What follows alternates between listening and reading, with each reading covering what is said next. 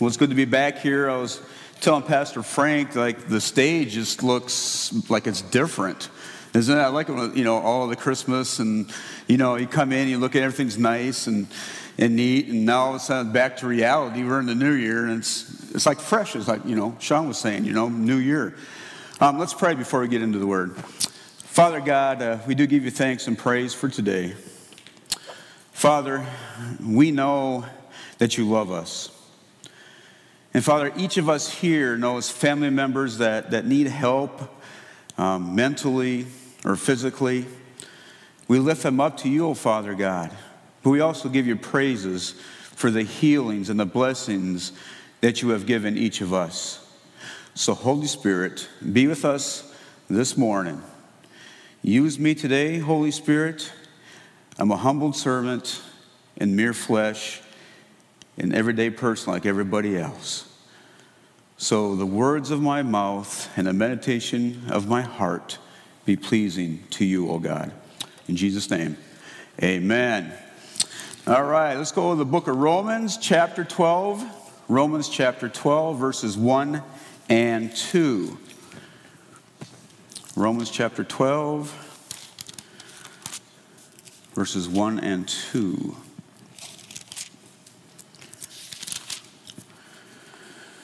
Therefore, I urge you, brethren, by the mercies of God, to present your bodies a living and holy sacrifice, acceptable to God, which is your spiritual service of worship.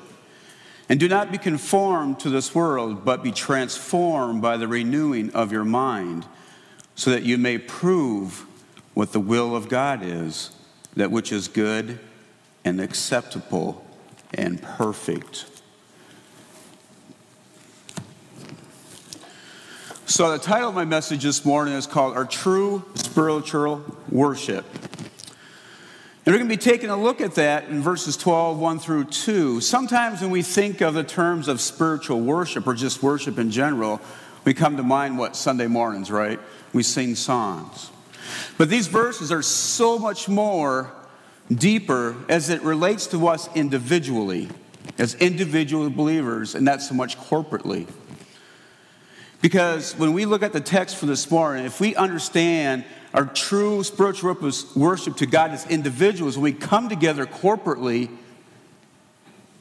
the church, the church will give praises to God naturally. Because sometimes we met, we've been there before, we come to church, and we'll be talking about masquerading here in a little bit. But sometimes we can act, right? We can act out, we can raise our hands. But I come to find out in, in, in corporate worship that, you know what? If I'm not in the mood, if you, I pray. I pray. But we all know that worship is much more than meeting here on Sundays. And we talk about spiritual worship, especially to a living God. We got to remember what God said in the first commandment Thou shalt have no other gods before me. True worship includes many things like the obvious ones of prayer, praises, thanksgiving, and singing. True worship includes serving God by serving others in His name, especially when we serve other believers who are in need. Sacrificial worship includes doing good and sharing of what God has given us individually and as a church. But above all else, our supreme act of worship, true worship, is to offer ourselves wholly and continually to the Lord as living sacrifices. From the day of your salvation to when you die and go to heaven, we are to offer ourselves wholly and continually without any strings attached to God and expecting something in return. In these two verses, we're going to discover this morning four elements of presenting ourselves to God as living, holy, and acceptable sacrifice. They are one, offering God our souls, two, offering God our bodies, three, offering God our minds, and four, offering God our wills. And we will notice as we walk through these two verses that they're going to be overlapping with each other. But there's something that that, I want you and I to look at is when we look at the text. How do I see myself worshiping God seven days a week? Am I sacrificing enough? That's hard to think about. I've been thinking about that actually since the beginning of December. Uh, On that. I don't know why I was thinking about that. I guess part of me is when we get into Christmas season, a lot of times we see that the commercialization of Christmas takes that away at times from us. But as I was reflecting before the family gatherings, like, you know what? What is my worship to God? The first element of true worship is offering God our souls. Romans 12:1 says, "I urge you, brethren, therefore, by the mercies of God." When Paul uses the word therefore, it's, it's a significant transitional point in his presentation of gospel truths from the book of Romans. In Romans 5:1 and following, it's summed up justification by faith, that is freedom from the penalty of sin. In Romans 8 1 and following, it summed up believers' relationship to sin, which is called sanctification, that is, the freedom of the power of sin.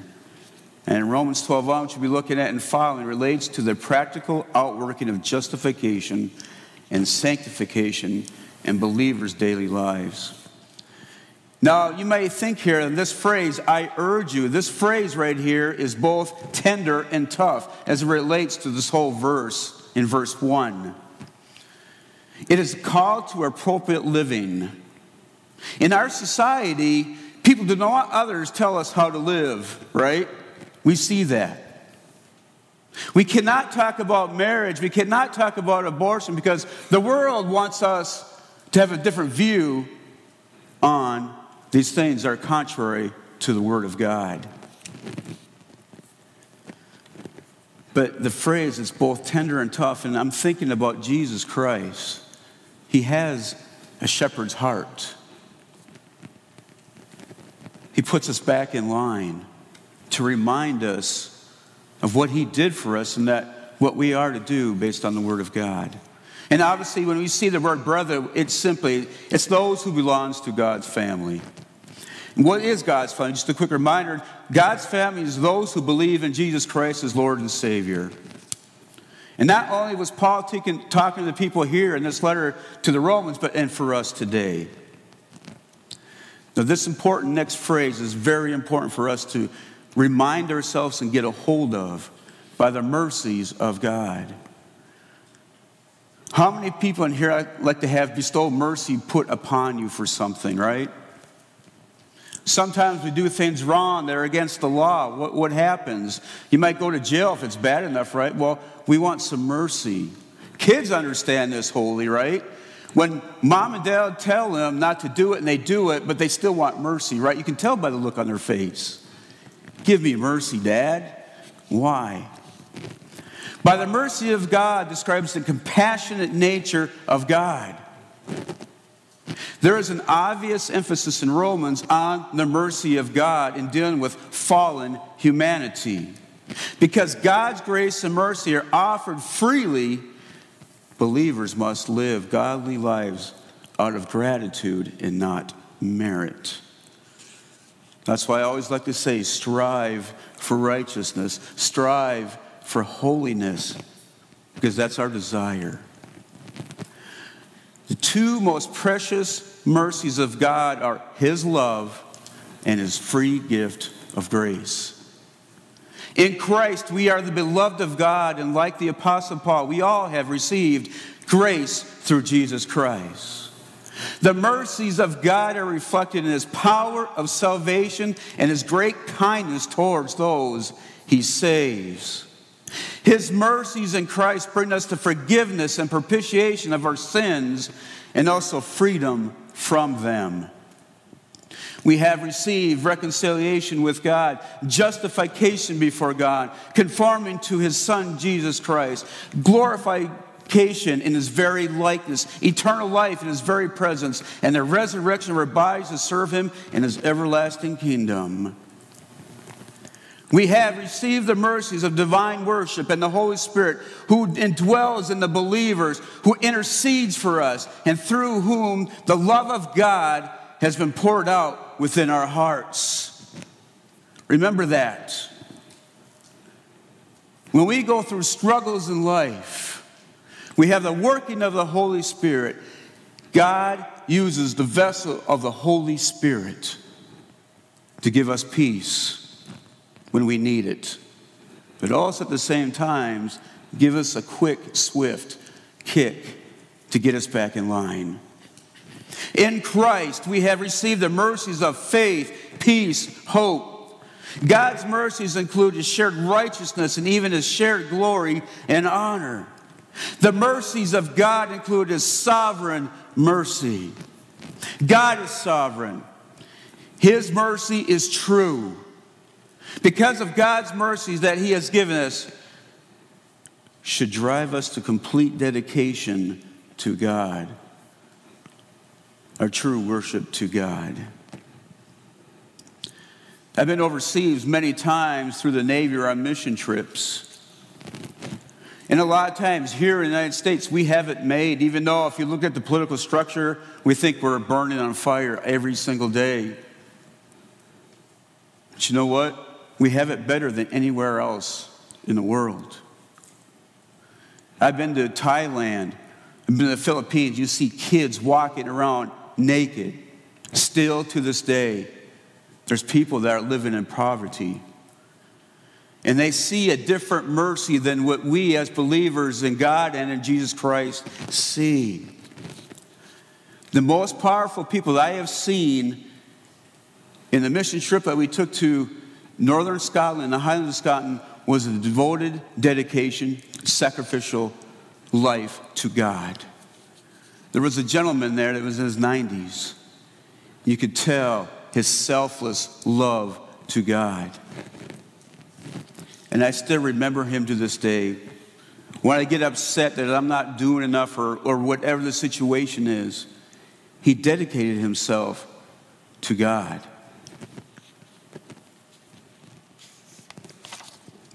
Second element of true worship is offering God our bodies.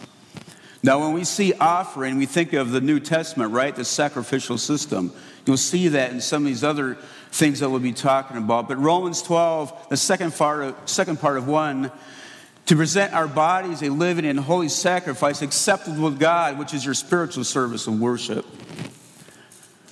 In the Greek Old Testament, we see the word present, was often used as a technical term for a priest place an offering on the altar. It carried the idea of surrendering or yielding up. For those who believe in Christ, we are a holy priesthood. Don't forget that. As believers, we are exhorted to perform what is essentially a priestly act of worship. This carries the weight of a command. We are commanded to present to God our bodies. Because our souls belong to God through salvation. He already has the inner man, but He wants more than the inner man, He wants the outer man. God wants all of our being. I'm not saying go out and jump off a cliff and sacrifice your body like that. No. Our bodies are more than physical shells that house our soul. Our bodies hold our old, unredeemed humanness humanness is part of our bodies. We understand that because as we get older in age, our body is deteriorating, is it not?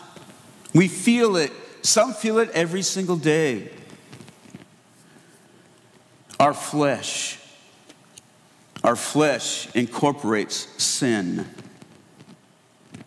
In other words, to put it simple, our flesh still sins because our bodies are yet unredeemed, that they must be yielded continually to the Lord. That's why he also says in Scripture that we are to confess to God our sins and to one another at times.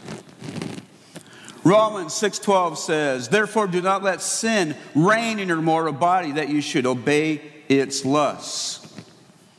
We are by the help of the Holy Spirit are to put to death that sin reigns in our life. We are to kill ongoing sin. We are to kill it, kill it, kill it. What's the heart? What's happening to all of us right now at times that we have sin that's indwelling that we don't get rid of because we don't kill it? We need to kill it. Especially in the technology that we have today, it's so easy to get, to get washed in, to get carried along in sin that's not, it's not pleasing to God. A living and holy sacrifice acceptable to God is that the sacrifices of animals are no longer acceptable to God, or no longer no needed. Because the Lamb of God, Jesus Christ, was sacrificed in that their place. The Bible makes it perfectly clear that the wages of sin is death, as seen in Romans 6:23. Jesus Christ went to the cross for you and my, for you and me. He went to the cross. He went to the cross. Think about that. We're not that far away from Easter celebration. We're not that far away. Again, we had to offer up ourselves, all that we are and have as living sacrifices. The blessings that God gives us, we are to thank Him for that. The only acceptable worship under the new covenant is offering up ourselves to God. From the very moment that we were saved, the only acceptable worship is God is faithful and obedient heart. The living sacrifice we are to offer to the Lord who died for us is the willingness to surrender to Him. All our hopes, all our plans, and everything that is precious to us. We are to present ourselves as living sacrifices. Our sacrifice should be holy, that is, set apart for a special purpose. We are set apart from the world to be holy. When people see us, they should see us that we are different. And that's why it's so much fun to go to have fellowship with other churches and even other denominations, not, not only in the United States, but around the world. Especially in the world, you see somebody, you know instantly that they are saved. You see that in their face. There's just something about that. Spiritual services of worship is to present God with all that we are and all that we have. And some of you probably never seen an NHL hockey game or anything like that. Maybe you have. But you know how fast those skaters are. And if some of you have seen the NHL on TV, you know how hard it is when them guys sacrifice themselves at a puck that's going over 100 miles an hour and it hits them? They're sacrificing themselves so they don't score. Are you getting a sense of a theme that we are to give all to God? That we are to give all to God. The only spiritual service to God that honor and pleases God is in sincere, sincere, loving, thoughtful, and heartfelt devotion and praises of His children. The only thing I can think that comes close to that on the earth is seeing a brand new mother with her brand new baby. The mother's face is totally devoted to that baby. It's perfect love, it seems, to that baby the heartfelt devotion that mother has for that child. Third element of true worship is our minds. Romans 12, 2. And do not be conformed to this world, but be transformed by the renewing of our mind. Conform refers to an outward expression that does not reflect what is within. It's called masquerading or putting an act, specifically by following a excuse me, prescribed pattern or scheme. We are to live in the world, but not of the world, to the world's standards. Believers, we are not to be swayed to the world's standards. We're not to act like we are part of the world's standards. Inside of us, we are believers and know the standards of God that has for us in this word, in His true word. But sometimes we do act like the world. The word world refers to the present sinful age. And I like this phrase from John MacArthur. It also represents the sum of the demonic human philosophy of life, which is then contrary to God's standards. Think about that. Look at some places in the world that colleges. They used to be faithful colleges to God, but they conform to the world. They have taken human philosophy and, re- and taken it away from what God tells us. The world is an instrument of Satan with his ungodly influences. You know what? Satan has created an unrighteous America right now. But you know what? Thank God that we have believers in America. There is unbelievers that mask themselves as believers. It is also not uncommon for Christians to wear the world's masks. We see that. We see that with our kids sometimes. We see even seen it with newborn people who have faith in Jesus Christ. Think about that. Are you wearing a mask? Do we come on Sunday and do all the things that we are supposed to do to worship God, but then Monday morning we're completely different? Continuing on, be transformed by the renewing of your mind. Rather than being conformed to the world, Paul is telling us and commanding us to be transformed. To be transformed is to allow ourselves to be changed outwardly into conformity to our redeemed inner nature. 2 Corinthians 3:18 says, "But we all with unveiled face beholding as in a mirror of the glory of the Lord, and being transformed into the same image from glory to glory, just as from the Lord the Spirit." And Ephesians 5:18, "And do not get drunk with wine, for that is dissipation, but be filled with the Spirit." The Holy Spirit achieves this transformation by renewing of the mind, renewing our minds. You see, what happens when we come to a saving faith in Jesus Christ, the Holy Spirit instantly starts working on our mind. You see, sometimes some people takes a little bit longer to understand God fully than others when they come to salvation. That's why it's so important that we come along people that have come to a saving faith. The outward transformation is affected by interchange of the mind, and the Spirit's meaning of transform, transform our minds is by the Word, the Word of God. The transformed, renewed mind is the mind saturated and controlled by the Word of God. We need the Word of God daily. We need it on our minds. We need it in our hearts. We need to be saturated with that. Fourth element of true worship offering God our wills. Romans 12, 2, the second part, that you may prove that the will of God is that which is good and acceptable and perfect. That you may prove is a purpose result of phrase, meaning when a believer's mind is transformed, his thinking ability, moral reasoning, and spiritual understanding are able to properly process everything and to accept only what conforms to what the will of God is. Last night, Diane and I were watching uh, little mini series about cults, about somebody getting into a cult. They were transvined into that philosophy of the cult leader. But what happens is that their minds got to be transferred back when they get out of that. So when we come to saving faith, it's a continual work of transforming our minds. And what is it that what is good and acceptable to God? Acceptable from the Old Testament sacrificial languages to describe the kind of live, holy living that God approves, a living sacrifice that is morally spiritually spotless and without blemish. We know we still sin. But sometimes, as being in the military, being in the workforce, you want to please your boss a lot, right? You want to do things. You do all kinds of things to get that promotion. Take that energy and be to God.